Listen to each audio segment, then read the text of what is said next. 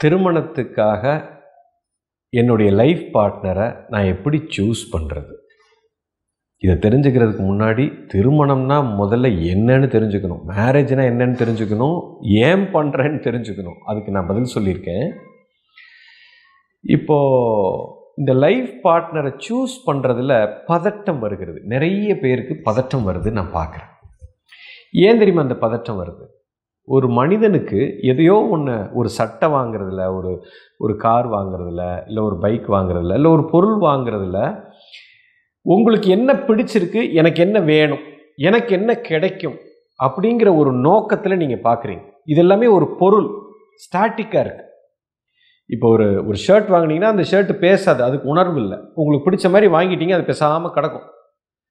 ஒரு கார் வாங்குறீங்க ஒரு பைக் வாங்குறீங்கன்னா அதை உங்களுக்கு ஏற்ற மாதிரி உங்களுக்கு என்ன வேணுமோ அதை பார்த்து நீங்கள் வாங்குறீங்க.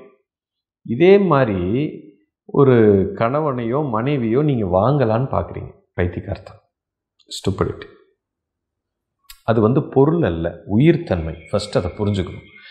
இப்போது ஒரு கணவர் நான் எப்படி தேர்ந்தெடுப்பது ஒரு மனைவி எப்படி தேர்ந்தெடுப்பது அப்படிங்கிற அந்த ஃபியர் உங்களுக்கு ஏன் வருதுன்னா அவங்கக்கிட்ட இருந்து ஏதோ ஒரு எதிர்பார்ப்பு உங்களுக்கு இருக்குது என் கணவர் என்னிடத்துல இப்படிலாம் இருக்கணும்.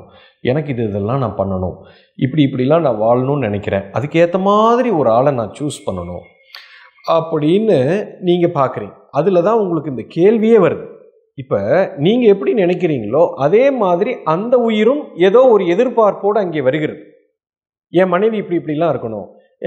அவள் இப்படி இருக்கணும். நான் இப்படிலாம் எதிர்பார்க்குறேன். அப்படின்னு அந்த உயிர் வருது. இப்போ இதில் என்ன பிரச்சனைன்னா இந்த உயிர் எனக்கு இதெல்லாம் வேணும் அப்படின்னு ஒரு எதிர்பார்ப்போடு வந்து நிற்கிது இதுவும் அப்படி வந்து நிற்கிது இது ரெண்டுமே இதுக்கு என்ன வேணும் இதுக்கு என்ன வேணும்? இப்போ இது ரெண்டும் சேரலான்னு பார்க்குது. இங்கே தான் பிரச்சனை ஸ்டார்ட் ஆகுது. இப்போது இந்த இந்த வேணும் வேண்டாம் அப்படிங்கிற டெஃபினேஷன் இது ரெண்டும் வச்சிருக்குது.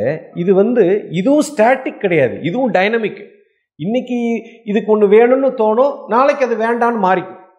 இதுவும் இன்னைக்கு இதெல்லாம் எனக்கு வேணும் வேணும் வேணும்னு இது வச்சிருக்குது. நாளைக்கு இது இதெல்லாம் வேணாம் வேணாம் வேணாம்னு இதுவும் மாறிக்கும். ஸோ இது வந்து இன்னைக்கு ஒரு மாதிரி இருக்குது. நாளைக்கு இதுவும் மாறுது இதுவும் மாறுது. அப்போது லைஃப் வந்து பயங்கர dynamic it is not static இப்போ இந்த ரெண்டு உயிரும் ஒன்றா சேர்ந்து அடுத்த ஐம்பது வருஷத்துக்கு இல்லை நூறு வருஷத்துக்கு வாழலான்னு ஒரு முடிவு எடுத்து ஒரு பாண்டேஜில் உள்ளே வந்து திருமணம் அப்படிங்கிற ஒரு பாண்டேஜில் வர்றீங்க. ப்ராக்டிக்கலாக லுக் அதை பாருங்கள் இது சாத்தியமே இல்லைங்க.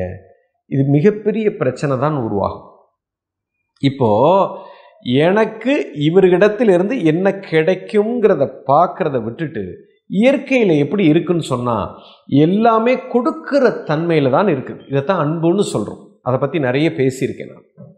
எப்போ ஒரு மனிதன் நான் என்ன கொடுக்க போகிறேன் அப்படிங்கிறதுல தெளிவாக இருந்து அவனோட இயல்பு தன்மைக்கு வந்து அவன் கொடுக்குற தன்மைக்கு வர்றானோ இயற்கையில் அவனுக்கு என்னெல்லாம் தேவையோ அது தானாகவே கிடைக்கும். இதுதாங்க ஃபார்முலா. இயற்கையோட ஃபார்முலாவே இப்படி தான் இப்போ எனக்கு என்னெல்லாம் வேணும்? இப்படி இப்படிலாம் நான் வாழணும்னு நினைக்கிறேன். இது என் கணவரிடத்துலேருந்து எனக்கு கிடைக்குமான்னு ஃபஸ்ட்டு பார்க்காதீங்க. பைத்தியக்காரத்தனம். நீ இயல்பாக என்ன கொடுக்க போகிறாய்?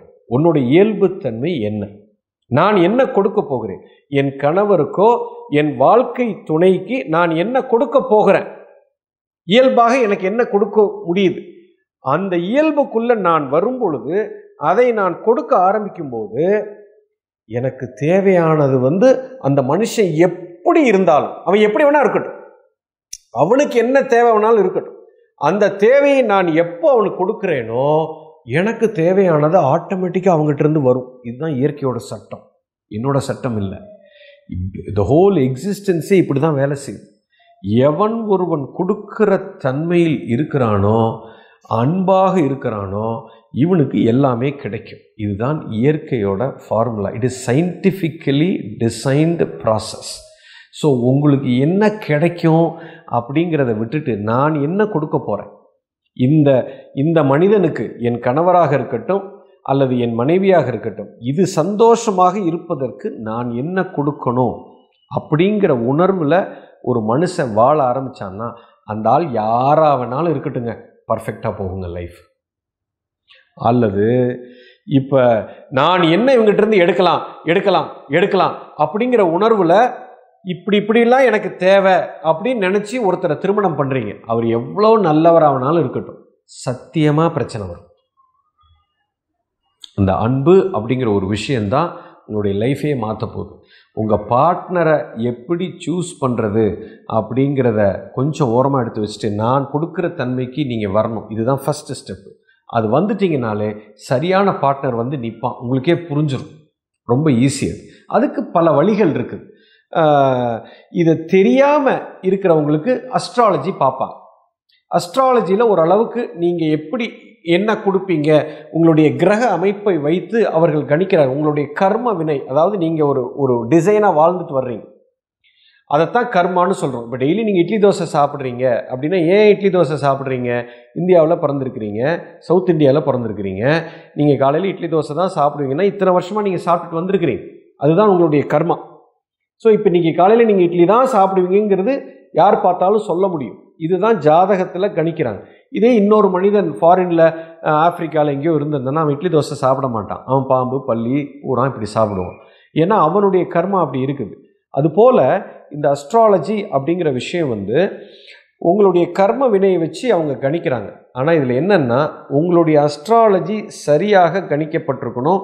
சொல்லக்கூடிய ஆள் வந்து சரியான ஆளாக இருந்தால் அதை ஒரு அடிப்படையாக வைத்து நீங்கள் என்ன கொடுப்பீங்கிறத நீங்கள் கணிக்க முடியும். இது ஒரு தம் ரூல் அவ்வளோதான் இது எல்லாத்துக்கும் மேலே உங்களுடைய உணர்வு தாங்க ரொம்ப முக்கியம். உங்களுடைய மனசு ரொம்ப முக்கியம். நீங்கள் எப்போ கொடுக்குற தன்மைக்கு வந்துட்டீங்களோ அஸ்ட்ராலஜியெல்லாம் வேலை செய்யாது. எப்பேற்பட்ட ஆளாக இருந்தாலும் உங்கள் கூட சூப்பராக வாழ முடியும். You understand this is a secret புரிஞ்சுக்கோ.